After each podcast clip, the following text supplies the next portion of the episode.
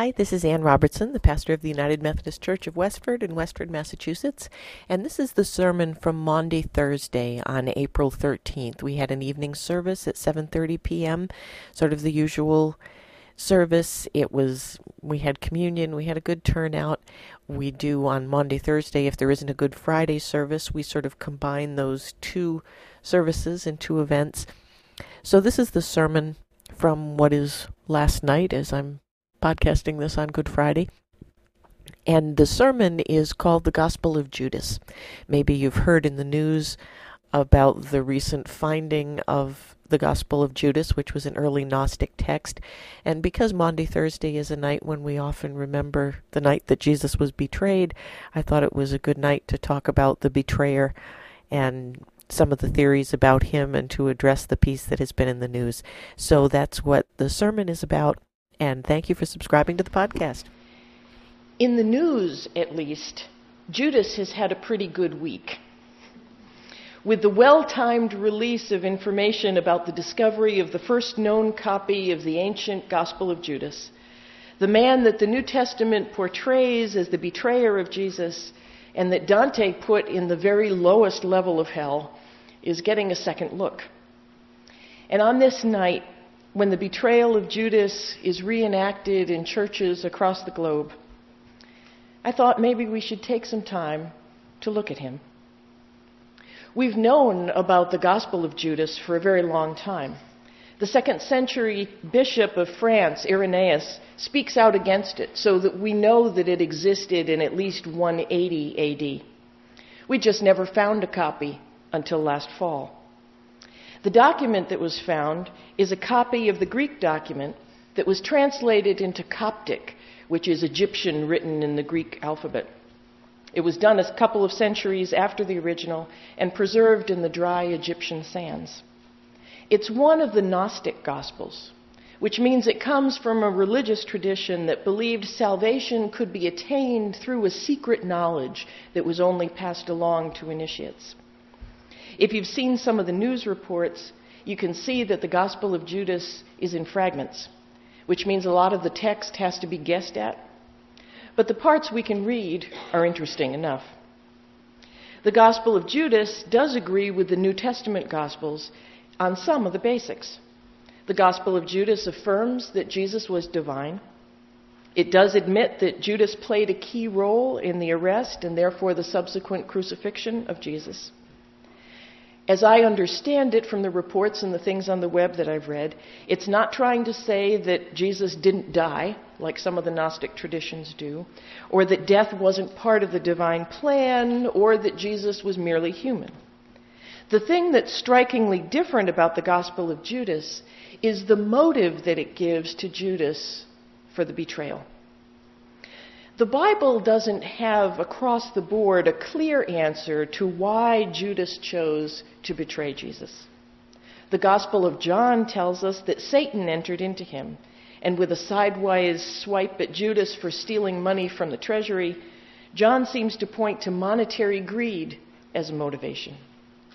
For John, the devil dangled 30 pieces of silver in front of Judas's nose, and Judas took the bait. But I can't believe that John's explanation completes the picture.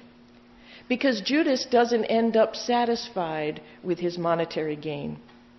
He returns the money, as Brianna just read. Not grudgingly, he throws it back at him in the temple and then he goes out and he kills himself. Whatever Judas thought he was doing in handing Jesus over to the authorities, it doesn't seem like he was planning on the subsequent condemnation and death of Jesus. Judas is so distraught over the results of his actions that he can't go on living, and he hangs himself in agony. Whatever else may have been going on in his mind, it's clear to me that Judas didn't think that 30 pieces of silver was worth more than the life of Jesus. Well, what was he thinking? The Gospel of Judas claims that he was being obedient, that Jesus asked Judas to turn him in. This new document claims that Judas was actually one of the only one of the 12 to really get it, to understand Jesus' mission, and so he was the one chosen for this important task. Well, what of that? Certainly, the New Testament Gospels show that the betrayal of Jesus was not a surprise to Jesus. John, who reports that he was seated right next to Jesus at the Last Supper and could have heard Jesus well, reports that Jesus mysteriously says to Judas, Go, do quickly what you're going to do, like he knows already. Judas then leaves the room to the befuddlement of the rest of the disciples and carries out the task. In other places in the accepted Gospels, Jesus also indicates that the betrayal is an act that must happen for the divine plan to be fulfilled. And Heather read that for you earlier. So who knows? While I think it's a stretch to believe the claim of the Gospel of Judas that Judas was the most intimate disciple of Jesus, on many occasions that seems to be reserved for Peter, James, and John. It doesn't seem out of the realm of possibility that Judas was fulfilling a role that had been set out for him. But that's not the only theory in town. Judas bore the name of a Jewish hero named Judas Maccabeus who in the second century BC had led the armies of Israel to defeat Syria's oppressive rule of Palestine and established a period of self rule for Israel. That self rule was very short lived, and by the time of Jesus, Palestine was under foreign control again, this time from Rome. And it makes perfect sense to me that someone who bore the name of Judas and who found himself chosen to be one of the select twelve of Jesus' inner circle might come to think that he had some sort of parallel destiny to that first Judas. Remember, too, that the common expectation of the Messiah in Jesus' day was that the Messiah would be a political and a military hero, that, like Moses of old, would physically save the Hebrew people from captivity. It's possible in Judas Iscariot to see a man of action, passionate for his country, who's frustrated at Jesus' inaction.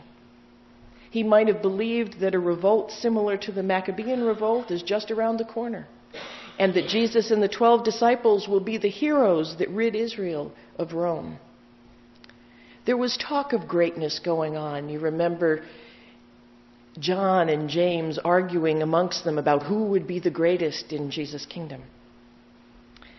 Some have suggested that Judas was trying to force Jesus' hand. Judas had seen the miracles. Tensions in the group were rising. Jesus seemed to be preparing the twelve for something momentous as they came into the capital city of Jerusalem, Jesus riding on the donkey, people shouting Hosanna, shouting things about a new king. In that scenario, Judas alerts the authorities to Jesus' whereabouts so that Jesus will be forced to take the military action that Jesus knew he must have been planning all along. But something goes terribly wrong. Jesus doesn't stand up to the soldiers and lead a revolt. When one of the disciples pulls out a sword to begin the battle, cuts off someone's ear, Jesus doesn't lead the charge, but tells him to put his sword away. This isn't a revolution that's about swords and death. If I had to guess, I would say that in this theory, Judas' horror and remorse began with the command, Put away your swords. Judas knew in that moment he'd misjudged. Jesus was not what Judas had thought. He was not the Messiah after all, he believed. He was simply a kind man, a prophet perhaps, a friend that now Judas had sent to his death. It was too much to bear. Whether you take John at his word that Judas was a greedy thief open to the influence of the devil, whether you buy the claim of the Gospel of Judas that he was simply acting out of obedience to Christ's command, or whether you believe that he honestly thought he was helping Jesus' cause by forcing him to act, one thing is clear. At least from Judas' perspective, something went terribly wrong. The suicide of Judas shows that whether he intended or thought something else would happen, whatever that was, it was not the brutal death of the one he, like the others, had left everything to follow. Judas hangs himself before Jesus even ascends Mount Calvary. The suicide of Judas is the thing that makes me cast the most doubt on the claim of the Gospel of Judas that Judas was the only disciple who got it. Judas isolated himself almost as soon as the deed was done, and he sank to the depths of despair. Here again, we don't really know his motive. If the Gospel of Judas is right, maybe he took his life because he was angry at Jesus for making him a name that would be hated forever. We don't name our kids Judas anymore as they once did. Maybe he thought that in being closest to Jesus, they would come for him next. Maybe in the mystical tradition of the Gnostics, he thought he was freeing his soul from this dreadful body and would soon greet Jesus in spirit. A kind of suicide pact. We've seen some of those in our day. But the New Testament doesn't paint the suicide as a peaceful anticipation of something better. Maybe he realized his plans had gone terribly wrong and he hung himself in shame. Maybe he realized the magnitude of his sin and believed there could be no forgiveness for a sin so great. None of those possible motivations for suicide was the truth. Had Judas made a different choice and waited out the next few days, I believe he would have found forgiveness and joy like all the rest. Who knows? Maybe Judas the betrayer and Peter the denier might have had equally prominent places in the ministry and the church to come. God has picked unlikely people like that before. But Judas didn't truly get it. He'd missed the core message of God's love and forgiveness for even the worst of sinners. Whatever Judas might have understood about the necessity of Jesus' death, He'd missed that part about rising again to new and everlasting life. Life that has the potential for joy in the here and now, within matter and within history, and not just in the spiritual life beyond. And so on this night when Jesus was betrayed, we also remember the betrayer and we search our own souls. Like the disciples, we ask, Surely not I, Lord. Is it I? And right we are to ask it. Because, of course, it's us. And our motives are as unfathomable as those of Judas. Sometimes we think we're doing the right thing, it just turns out all wrong. Sometimes we try to push our agenda and discover that God had something different in mind. Sometimes we're greedily focused on gain when Jesus is trying to tell us to give it all up.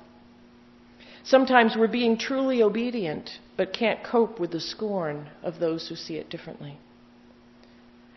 There's a part in all of us that wants to save Judas, to make him less of a villain than he's been painted across the centuries. And I think we do that because we know he's in all of us. To save Judas is, in a way, to save ourselves. And it seems from this gospel we just found that Christians began trying that at least as early as the second century AD. Isn't there some other way for Judas? And to all of us, both the New Testament and the Gospel of Judas have something to tell us as we wonder about this betrayer whether he's good or whether he's evil, whether the devil entered in, whether there was some other motive. But there's a gospel in all of it. There's something that Jesus has to tell us. There's a secret, a mystery, something so wonderfully strange that even when you hear it, you won't believe it. But you'll have to trust for a few days. Whatever you've done, don't despair. Trust in the Lord and lean not to your own understanding. Judas didn't know it, but what seems unredeemable and horrible and the most awful thing that anyone could imagine has happened. We've betrayed our Lord to death. His broken body and his shed blood are right there. Weep and repent of your sins. Yes, do. Peter did after he denied Jesus. But don't despair as Judas did. I'm telling you, you won't believe the news. It's death now, I know. But come back Sunday, here to the tomb, and hear the mystery of faith. Even those who have betrayed him will rejoice. Amen. Thanks for subscribing to Spirit Walker Sermons. If you're ever in the area, stop in for worship at 9:30 a.m. on Sunday mornings at 10 Church Street in Westford, Massachusetts. Love to have you stop by my website at www.annrobertson.com, where you can also subscribe to a weekly devotion, which you can receive either as an email or a podcast. I'd love to hear from you via email at ann at annrobertson.com. Thanks again for subscribing, and I hope your week is filled with God's blessings.